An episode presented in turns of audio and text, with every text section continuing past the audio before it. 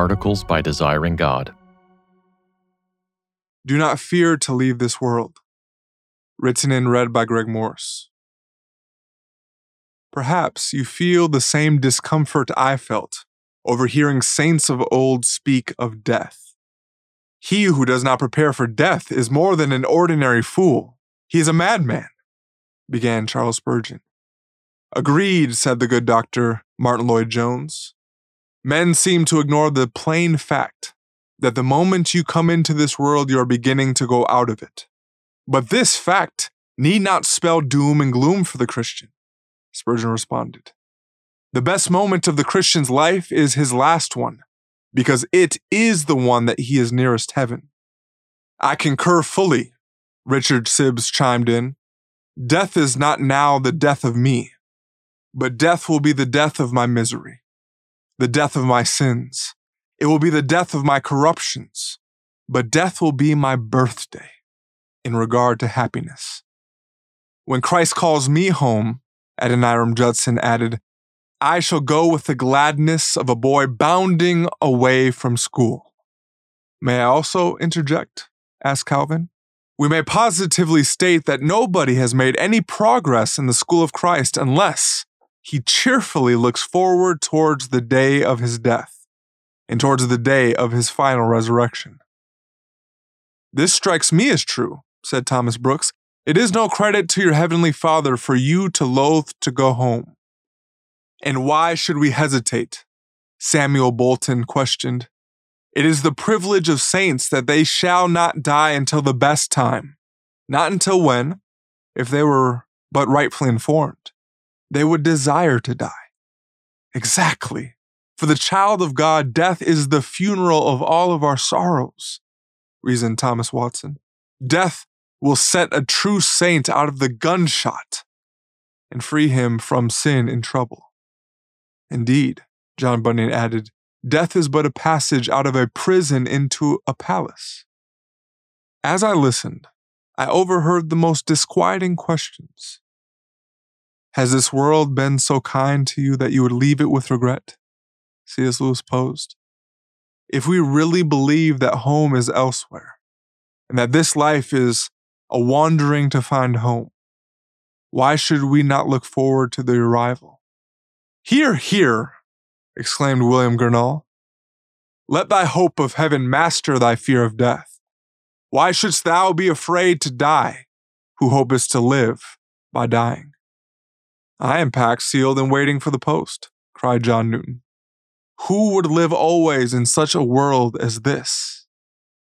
Even snippets of their prayers issued a subtle rebuke. I could not help but hear one George Whitefield plead Lord, keep me from a sinful and too eager desire after death. I desire not to be impatient. I wish I wish quietly to wait till my blessed change comes. This proved the final blow. These men anticipated death, viewed an early departure as a promotion. I lowered my gaze. I rarely think this way rarely feel this way? Do I really believe in heaven? Do I really love my Lord?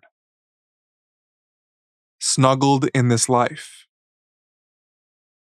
My squeamishness flipping through an anthology of Christian quotes helped me to realize that my discipleship is slanted too American, too short sighted, too this worldly. Are you packed and ready to go? Well, I was hoping to set sail several decades from now, so has this world been so kind to you that you would leave it with regret?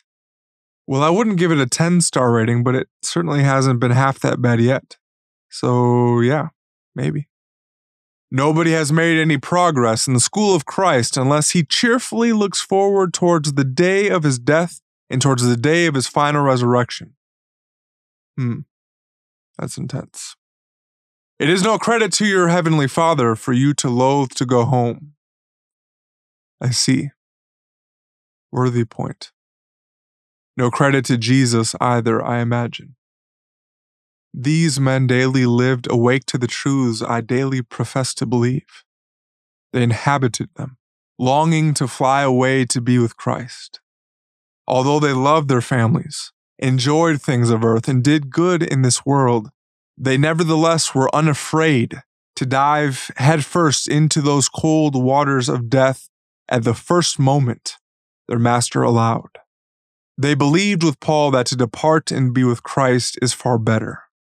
I discovered then just how snuggled by the fireside I had become in this world, a place I too readily felt to be home. Epitaphs of Exiles. My heart can live too much here, too little there. My life is hidden with Christ, I must remind myself. As this world seeks to entice my affections to linger in its marketplace, I desire to be more of a heavenly disciple. And if you love Jesus, but think too little of the life to come, I know you will agree. Oh, that this might be a true inscription over our graves. And all the more since we live after the coming of Christ and the down payment of the Spirit. These all died in faith, not having received the things promised, but having seen them and greeted them from afar, and having acknowledged that they were strangers and exiles on the earth. For people who speak thus make it clear that they are seeking a homeland. If they had been thinking of that land from which they had come, they would have had the opportunity to return. But as it is, they desire a better country, that is, a heavenly one. Therefore, God is not ashamed to be called their God, for he has prepared for them a city. Hebrews 11, 13 through 16.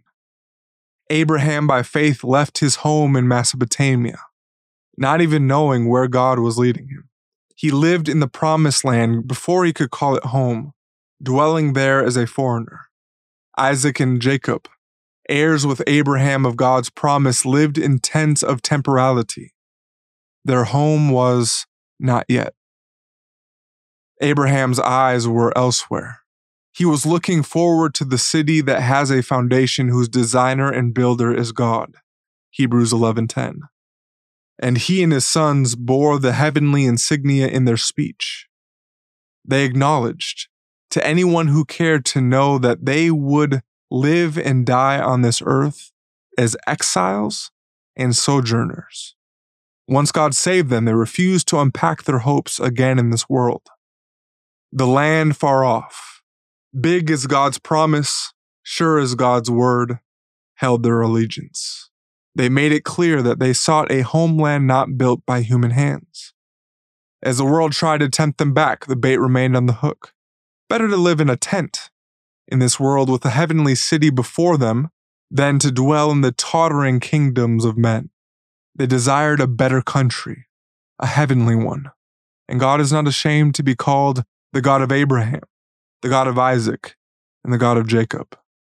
He is not ashamed in the least to be the one so hoped in, for he has prepared for them a city. Still at sea. So is your mind mainly set on this world or the next? This world is not our home, precious saint. We are not yet in our element. We fling open the window and send our dove about this earth, finding that it returns to us having found no homeland within this watery grave. But this world will be drained soon enough. The swells of judgment shall intensify and then subside. The new heavens and the new earth shall arrive, and our mighty dove shall descend with a sword in his mouth for his enemies and an olive branch for us. Until then, keep waiting, keep hoping, keep acknowledging, keep living intense, longing for that moment when we can finally bound away from this world as the Father calls us home. For more resources, visit desiringgod.org.